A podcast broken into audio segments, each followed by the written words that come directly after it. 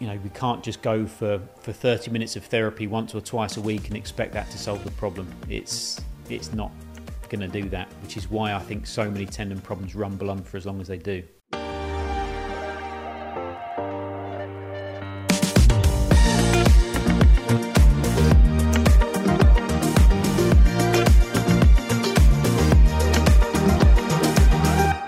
Hello, everybody, and welcome, welcome, welcome to the Health and Sports Show. My name's Tom Butterfield, and I'm ready to get stuck into what is a bit of a nemesis of a lot of athletes, uh, whether they be endurance athletes or multi sprint sporters like football, rugby, hockey, netball, all that sort of stuff. But sports people quite often will suffer some kind of Achilles pain within their life, but more specifically an Achilles tendinopathy. So we're going to talk about that today. But how many of you, raise your hands, because obviously I'll know if you raise your hands, right? Uh, how many of you have experienced Achilles pain at some point? Well, this is quite often caused by something we call a tendinopathy. Now, if we're going to get all Latin on this, if we split this word into two parts, we have the tendon, which strangely enough means tendon, but the pathy at the end in Latin means disorder. So, what that means is we have a tendon disorder, whereas a tendonitis means a tendon inflammation. And I'll explain why we don't use tendonitis quite so much later on in the episode. But this episode specifically came about uh, because, well, well, to be honest, I'm I'm a bit of a geek regarding uh, my profession and sport in general, which is why we've got the health and sports show. Uh, and I also take my responsibility very, very uh, seriously uh, when it comes to improving the health and well-being of my current clients and also to you, the viewers and, and, and the listeners as well. So that doesn't happen by itself, does it? You know, you need to put the graft in, you need to put the work in. Uh, it doesn't happen on its own, like I said. So I'm always out looking for interesting uh, research that you know, it might contain a few little gems that could perhaps help to improve the health and well-being of, of you guys in, in some way. Uh, or maybe it's just something interesting, uh, or maybe it's inspiring, I don't know. But I'm always looking to learn and improve. Uh, and in all honesty, I absolutely love it. It's, it's what gets me up and gets me fired up in the morning, is thinking that uh, later on today I'm going to know something more than I did earlier and be that little bit more prepared to help the viewers uh, of you on YouTube, the listeners on Spotify, Apple, Deezer, all sorts of different platforms that are out there that some of them I've never heard of, and uh, and also my clients that I work with on a day-to-day basis as well. But the article that caught my eye recently was a whopping 291 pages long. I nearly fell off my chair. I was trying to figure out how I was going to, uh, to explain to my wife and kids that they might not really see much of me next week. I seriously thought about ditching it. Not my family, but the uh, the article. But then you can't unsee it, can you? You can't unsee things that you know are going to help. So I got stuck into it. but fortunately, before I got too deep into it, I found out that the authors had very, very kindly uh, also published a 10 page summary, which was a bit of a result for everyone all round. And I love them for doing that, so thank you. So I've taken that shorter version and I've distilled it uh, a little bit further and brought you all what hopefully the, the juicy, useful parts that can be used in your sort of day to day life, if you like, and help to improve that Achilles tendinopathy that you're suffering with. Or maybe we're looking to reduce the risk of you getting an Achilles tendinopathy in the future because prevention is much better than cure, especially with tendon problems. Now, I've put a link to both versions of the article the 291 page monster and also the slightly more digestible 10 page version as well. I've stuck that in the show notes for you so you can have a look at those. They're very interesting, to be honest with you, very well written. So, anyway, let's, let's get going. Let's talk about Achilles tendinopathy for a little while. Now, first, when a client comes in to see us, we want to hear all about the problem, right? This part is known as the clinical history. Uh, this is where we uncover quite a lot of the important information as to what the problem might be and what's potentially caused it to happen. It's a really vital step, and it's often uh, missed and or, or misunderstood uh, the the importance that there is for it. Don't look for treatment first. I know you want to get better, but don't be in too much of a rush to, you know, skip straight to treatment and, and don't seek out a solid diagnosis first. Uh, you know, it's it's impatient. Yes, you want to get better. Yes, but trust me, in the long term, it could save you months and months of time, as long as you go about it the right way. Uh, the right diagnosis equals an accurate treatment plan. No diagnosis equals chuck some at a wall and, uh, and, and see what sticks. But it's your choice. You know, no judgment. You're a grown up. I'm assuming watching this, so you can make your own decisions and decide what you want to do. But the things that we look out for in the history are uh, number one, where does it hurt? Good place to start, right? People with Achilles pain, though, it will strangely enough, uh, they'll often point to their Achilles but there are actually two different types of Achilles tendinopathy, so it is important to be very, very accurate with where they're uh, pointing to. First of all, we've got an insertional tendinopathy. Now, the insertion counts for where it attaches into the heel and the next two centimeters of the tendon. And then we have a mid portion tendinopathy, which is from two centimeters of the tendon all the way to seven centimeters. Okay, I'll try and put a little diagram in there for you to make it easier than just me doing that into an empty space, as good as an idea as it seemed at the time. But it's important to know which one we're dealing with because they are actually treated slightly differently when we get to the treatment phase. Now, secondly, has that person, have you, or has the person you know, gone through a relatively sharp increase in training load?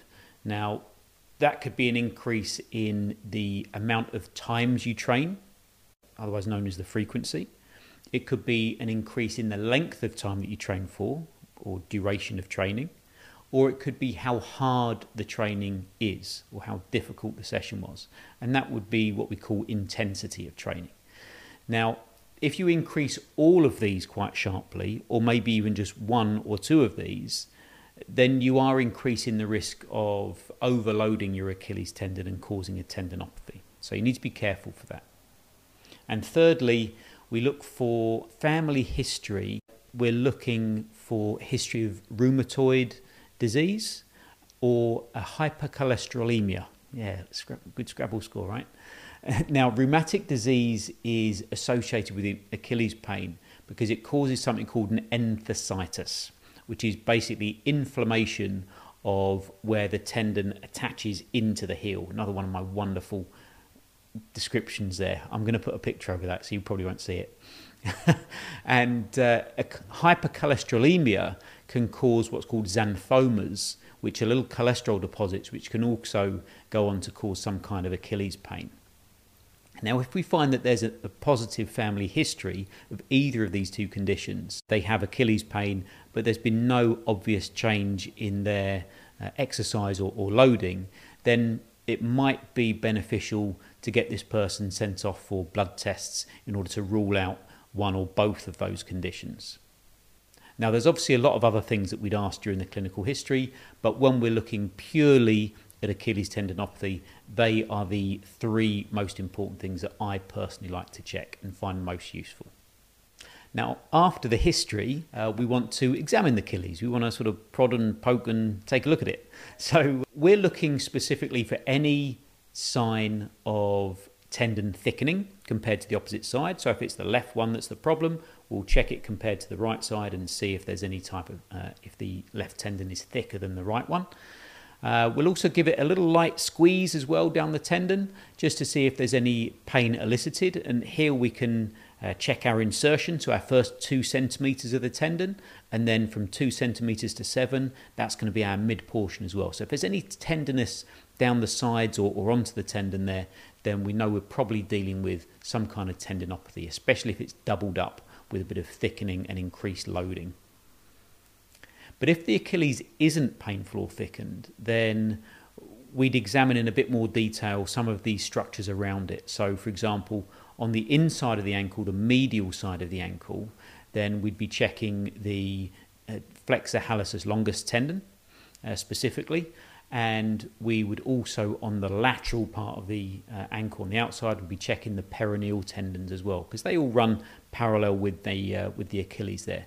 Tibialis posterior as well, but um, it shows up I found a little bit differently. Now we, we, we take a history and we have a look at the uh, examination. The next thing people want to do usually is they want to take a picture, right? Because we love a scan, don't we? Everyone wants a scan of some kind because it's going to give you the answer, won't it? You know, if you can see the uh, Achilles, it's going to give you the answer. But um, no, it won't. this is a big enough topic uh, for an episode all of its own with regard to the usefulness of, of imaging and, and, showing up problems. Uh, so I'm going to stop it there and we'll come back to it in another episode and cover it fully. But in this research paper, they found that only 25% of the experts in the research felt that imaging of any kind was needed for Achilles tendinopathy. So only one in four. They advised to use imaging only if there was any doubt regarding diagnosis, or maybe if the treatment program wasn't progressing as they'd expect. But if imaging was used, it was usually diagnostic musculoskeletal ultrasound imaging. Okay, another Scrabble score as well. Hell of a thing to say off one take when you're doing a, a video as well. Uh, I didn't, by the way, it took a few. now, I'm an MSK sonographer, which means that I do diagnostic musculoskeletal ultrasound examinations. And I actually find it's very, very useful for looking at any kind of tendon pathology, especially Achilles tendinopathies, because it enables you to sort of rank them or put them into one of the three stages of tendinopathy. The first one is reactive, and that's where there's very little structural change, just a bit of thickening. Uh, disrepair is where you have a little bit more structural change, maybe some new blood vessels coming in. And then degenerative is where there's quite a lot of structural change. Uh, again, more blood vessels, and yeah, it's looking a bit of a mess there. So it's quite good to know where someone's sitting structurally because that could actually help dictate where we put them later on when we're we're looking at the rehabilitation or treatment phase. So I find it quite useful, but I understand that diagnostically it's not specifically uh, needed in order to give yourself a good solid diagnosis. If you've got thickening of the tendon, pain on palpation, and you've got a relative increase in load, then you're probably going to say, well, that's three pretty solid pieces of evidence for diagnosing an Achilles tendinopathy. Now, with imaging, we might find uh, some kind of deformity, so things like heel spurs, uh, which is its fancy name is a Haglund morphology, but lots of people have heard of heel spurs. There was a time when when these were found on X-ray or other imaging, uh, people were often whipped into surgery because it was felt, ah, this morphology or this heel spur is what's causing uh, the issue. Well, not anymore. Uh, the research has shown that, uh, and I quote specifically here actually from the research, I've popped it in my notes just here, uh, put my glasses on. Uh, the presence of this heel spur or Haglund morphology should not change your treatment approach or cause any significant delay to improving the Achilles tendinopathy. So, therefore, they're saying that if you see this on imaging, this Haglund morphology or heel spur, then it shouldn't make any difference to the treatment outcome or prognosis. So, is there any need for them to be taken into surgery? No. So, what do we do now? We've asked some questions, we've prodded and poked about a little bit, and then we've maybe looked at some pictures. So, what do we do? We've decided that we've got an Achilles tendinopathy. Okay. Well, the research paper split treatment into three distinct sections. The first of which was education. Uh, they explained that this should be, and again, another direct quote from the paper, should be the interactive exchange of knowledge between client and therapist. So, in other words, it's not a lecture. It's not just the, the clinician or therapist going, this is what you should do. This is a discussion, an active discussion, uh, where the clinician and the client talk together and explain and understand what the condition is, the prognosis, and they talk through any hopes, expectations of, of improvements, uh, maybe any concerns of are they going to get better, doubts of whether they can stick to the rehab program, uh, any past experiences, maybe they've had Achilles tendinopathy before and it didn't go well, or maybe it did go well, and any limiting beliefs they might have are just examples of what you could discuss. But it's really important, I think, to discuss expectations. And it's important that the clinician and the client communicate honestly how long they expect things to take in order to get better, to get to where they want to be. So maybe someone's got a marathon in October and they've come to you in May and they're saying, Am I going to be likely to uh, be able to get back into a solid uh, sort of lump of training and then get in and, and run a personal best for the marathon? Uh, it's important to, to talk about that because if these expectations are widely out of alignment, if the runner thinks, well, yeah, of course I'll be back for the marathon and, and run a personal best, but the therapist is thinking, no chance, mate, then that's only going to cause a bit of friction, you know, some confusion down the road. So it's really, really important, I think, if anything, if you sort out nothing else, is to sort out expectations of, of when we expect this to improve and by how much. So a little tip for clinicians there, but also for clients to ask that question if it isn't brought up. And number two is load management. And it's all about temporarily replacing pain provoking loads with non pain provoking loads. Now, don't hear what I'm not saying. We're not recommending you totally kick back and rest. Load management is activity modification, which is relative rest. Relative rest compared to what you were doing, not complete rest, which is doing nothing. Because we know that what's called a wait and see strategy, where you just sit around hoping it's going to get better, you know, fingers crossed, real passive uh, idea of treatment, just doesn't work as well as this active treatment program. Now, it's very important uh, to be active, like we said, during the rehabilitation, and slowly looking to progress this rehab program helps to reduce the risk of any sort of flare ups the challenge is to really look for a load uh, that's within manageable limits. So we're not necessarily saying that you should seek non painful loads. We're saying that you need to listen to your body and remain flexible, patient, and be willing to change things up if need be. We tend to recommend that, and the research also recommends that clients use a pain scale uh, in order to monitor the loads. So you can get a little bit of consistency within yourself, if nothing else.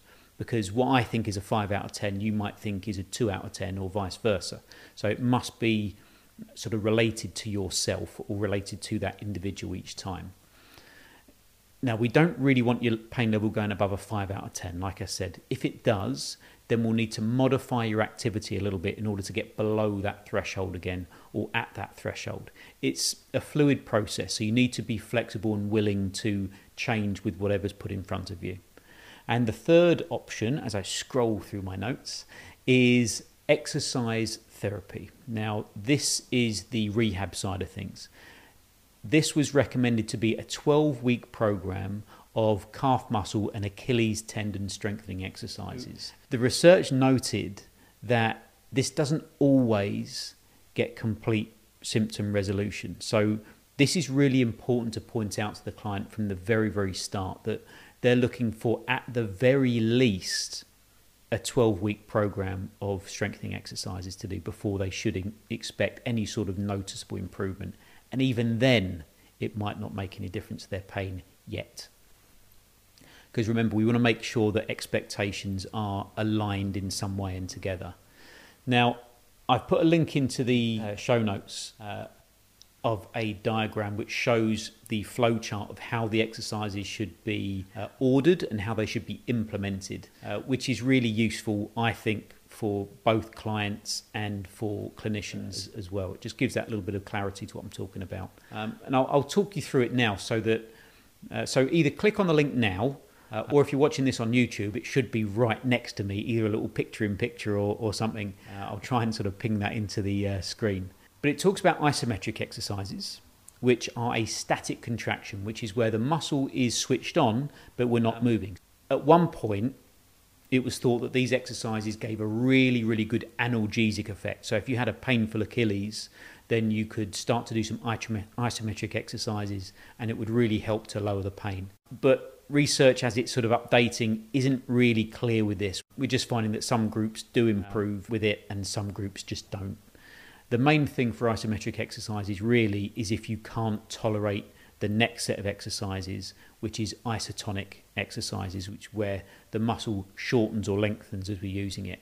Now, if the pain is above a 5 out of 10 when you're doing these, then that's when we'd go back to those isometric exercises. We could also add weights onto it as well, but of course, that's going to be a progression. Uh, we're going to try and make the tendon that bit stronger, the calf a bit stronger, but you don't start adding weights if you can't even do the isometric exercises or isotonic exercises on their own. So remember, we're looking to slowly progress. Now, do you remember that I said what must feel like a long time ago now, if you haven't glazed over already, that uh, we treated insertional and mid portion tendinopathies slightly differently. Do you remember we said that? Well done if you do, you're still awake, excellent. Well, with an insertional tendinopathy, what we do is we perform the exercises on a flat surface. Okay, so if you have an insertional tendinopathy, you do your exercises on the floor, not off of a step which is what we'd use for mid portion tendinopathy. So when you're on a step, you sort of stand the balls of your feet on the steps and then you drop yourself down and then you'll bring yourself all the way up. So it's a longer range. Whereas if it's an insertional, we'll just start on the floor, go up onto your tiptoes, and then just come back down again. Okay, if you do that, you can't really go wrong. So some of the things we shouldn't do are, interestingly, anti inflammatory medication. One of the reasons was that they found that there was a relatively high risk of if you used it for a prolonged period of time, it could cause some gastrointestinal problems.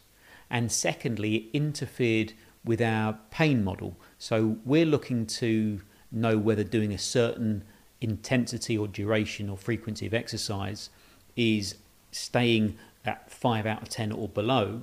But if we're taking pain killing medication, that's going to artificially alter the amount of pain we're in. Therefore, we could end up saying, oh, that was only a 5 out of 10, but because we'd necked about 8 ibuprofen, uh, we don't realize how sore it is, and we're actually making the condition worse without realizing it. And also, do you remember we call these tendinopathies and not a tendonitis anymore? And that's because in a lot of research papers in the past, what they've done is they've taken out small biopsies or tissue samples from painful Achilles, whacked it under a microscope, and found that there's actually very often no evidence of any inflammatory cells in that tissue at all. So, if there's no inflammatory cells, it means there's no inflammatory process. And if there's no inflammatory process, then why do we need to take anti inflammatories? Okay, so that's the reasons why the research showed not to use or didn't recommend to use anti inflammatory medication. Another one to give a swerve to was corticosteroid injections into the Achilles. Uh, researchers found that there's no obvious difference between corticosteroid injections and placebo injections. And also, uh, corticosteroid injections are associated with uh, a higher risk of future rupture of that uh, Achilles tendon. A couple of things we could do alongside the treatment program we talked about, so they're not instead of, alongside, is shockwave therapy. It was recommended that maybe you have three sessions of shockwave therapy if the initial 12 weeks of treatment failed. Okay, so you do your 12 weeks of treatment first of our exercises we showed earlier, and uh, if that fails, then we could do another 12 weeks of exercises plus an addition of the shockwave therapy as well. And another one that controversially that they've put into the do's, but without any real clear evidence why, PRP. This is, like I said, it produced sort of conflicting results in research. There's no serious side effects, but it is pretty expensive, and apparently, I've never had it done, but apparently it's pretty damn painful as well. But the research couldn't recommend it or warn against it. So it's pretty much sort of Switzerland neutral, I suppose. But it's not something that I personally rush to recommend, uh, but you know, each to their own. And then we'll talk briefly about prognosis. Uh, this again, it depends on what you're measuring success as being. So, what is success for the client? What is success for the therapist? For example, the, the research showed that if you asked, Do you feel recovered? Then two out of three people will say, Yes, I do feel recovered. Whereas in other research, only one out of three people reached a normal pain free level of activity within 12 months.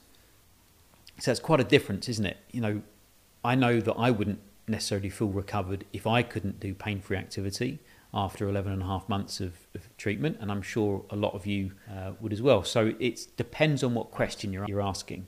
But in, interestingly, when they looked at prognosis or the likelihood of outcome, variables such as age, BMI, gender, uh, duration of symptoms, and abnorm- abnormalities, easy for me to say, when they were looking at diagnostic uh, musculoskeletal ultrasound uh, examination, none of those really had any obvious negative effect on the prognosis. So it didn't hold you back if you were 78 year old with a BMI of, of 35 and you'd had your symptoms for, you know, six months or something and you had loads of degenerative changes in the tendon. You know, obviously there's a, a few other health issues that you could think about in that uh, avatar person. But as far as the Achilles tendinopathy came, it didn't necessarily mean that you should expect a worse outcome from it, which I found really quite interesting because I'm a geek. but this is where it gets really interesting for, for you, and you might want to shuffle in a little bit more because we're going to talk about injury risk recurrence and how we can reduce that injury risk recurrence. This one seems pretty obvious to me. The first one was they found that if you return less than 10 days, return to your sport, this is, return less than 10 days after your diagnosis, you've got a much higher risk of recurrence. Uh, so we need to respect the minimum 12 week rehab process. So you go back after 10 days, yeah, you're probably going to get the problem again. I don't think that's, too much of a surprise, in all honesty, or it shouldn't be, or it won't be now anyway. They also found that another thing that can increase your risk of recurrence is insufficient length of rehab. So we talked about that just now. This increased the risk of recurrence. So again, you needed to keep to that 12 week minimum rehab process. So I'm starting to sound a little bit like a parrot here. Uh, and then an early return to sport of less than three months. So again, you see where we're going with this. You've got to respect at least 12 weeks minimum of rehab. So that's your minimum you're going to go in with. If you start to get this problem, you're looking at, at minimum 12 weeks of treatment. And you should also gradually build up your sports load or your training load. Remember, we've talked about it a couple of times. You know, one of the things that we look for in the history has the load increased sharply. In the treatment, we look at load management. So these things are treatments, but we can also use these as preventative measures if we understand them in the future. You know, look back at what sort of load had the tendon had on it. What was your training program like? Do you look back at it and go, "Oh my goodness, you know, I've done loads the last 2 weeks. Maybe this week I should really step off the gas a little bit just to give things time to recover and settle down." Even if you're feeling no pain right now, trust me, if you keep trying to up the load, up the intensity, up the frequency, up the duration constantly over time, you will break down, okay? I'll put a link uh, up in one of the corners here for the YouTube channel, and I'll try and put a link into the show notes for the podcast for our presentation about the general adaptation response, which pretty much underpins uh, everything we're talking about here. And some other ideas to, to have a look at were this is very close to home for me because we live up in the northeast of Scotland, is training in cold weather. If you don't dress for the weather, and you go out training in the same stuff that you would wear in the summer, you are at higher risk of getting some kind of tendon issue. So don't be a hero.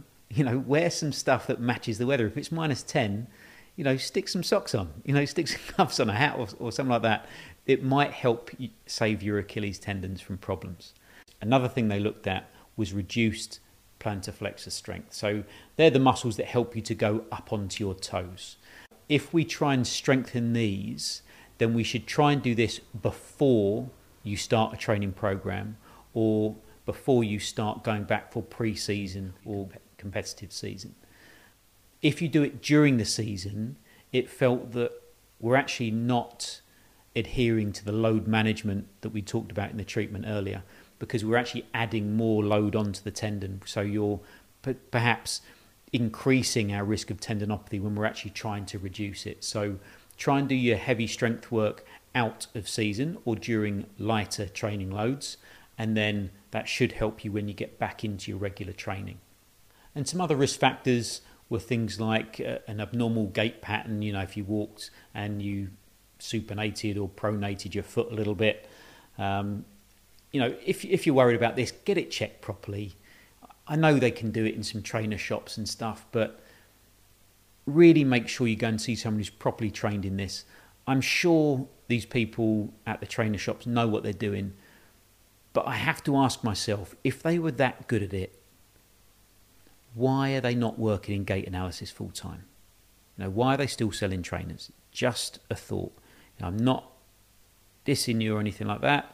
It's just, you know, I prefer to go and see someone who does this stuff all the time and has got the education to prove it so. Another thing that links in with that is uh, prescriptive inlays. So, orthotics, basically. Uh, don't buy them off the shelf, get them from a proper podiatrist. Now, they didn't necessarily recommend these in the guidelines of the research, mainly because of cost. They wanted to put as many things in that were low cost or free as possible. So I think that certainly played part of the decision why they didn't recommend strongly for uh, for prescriptive orthotics to be uh, used for Achilles tendinopathies. And if it really gets bad, then of course we've got the options of surgery, or have we? because the effectiveness of surgery, you know, there was no strong evidence that it really worked at all to be honest with you. So you can't be confident in it. One thing we can be confident in is that there was a 10% chance of getting an infection. So great, just what you wanted. Um, you shouldn't even start thinking about surgery within you know 12 months of doing a good solid treatment program if you're uh, just a, a lay person if you're a professional sports person then maybe it will be more along the six month uh, area but you should really give the treatment a good go before then so in summary the main takeaways are that, and I'll read these directly off my notes so that I don't miss anything because I want to make sure that you really get these. The main cause is a relatively fast increase in exercise frequency, intensity, or duration, and it could be some or all of these. The risk factors that can increase the chance of this are things like training in cold weather and having poor plantar flexor strength it's important to get a solid diagnosis so that we know exactly what we're dealing with and so that you can stop calling it a tendonitis as well. You know, get someone to actually tell you it's a tendinopathy. If they say it's a tendonitis, then quiz them on that. Imaging can be useful to provide a bit more information, like we said, whether it's reactive, is it dysrepair or degenerative tendon uh, problem we have. Uh, but it's not vital for diagnosis. So don't feel you have to seek someone out who can do diagnostic ultrasound. It just gives you a little bit more information, I think. And don't think that by getting a picture, then that helps to solve the problem. It really won't. You have to do the work, you have to do the exercises.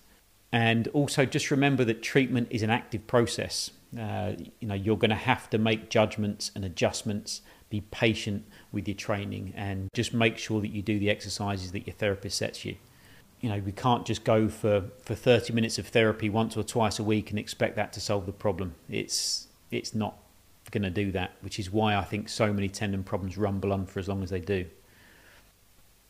Expectations should be set to be it's going to take 12 months to improve to a decent level. That's what it should be. That should be the first thing that, that therapists tell you, and the first thing that you should know as a client is, and, and that should help align your expectations. You might not like it, but fact is fact, I'm afraid. Uh, prevention is better than cure. That's a thing to really think of. You know, wear appropriate clothes in cold weather. You know, don't be a hero.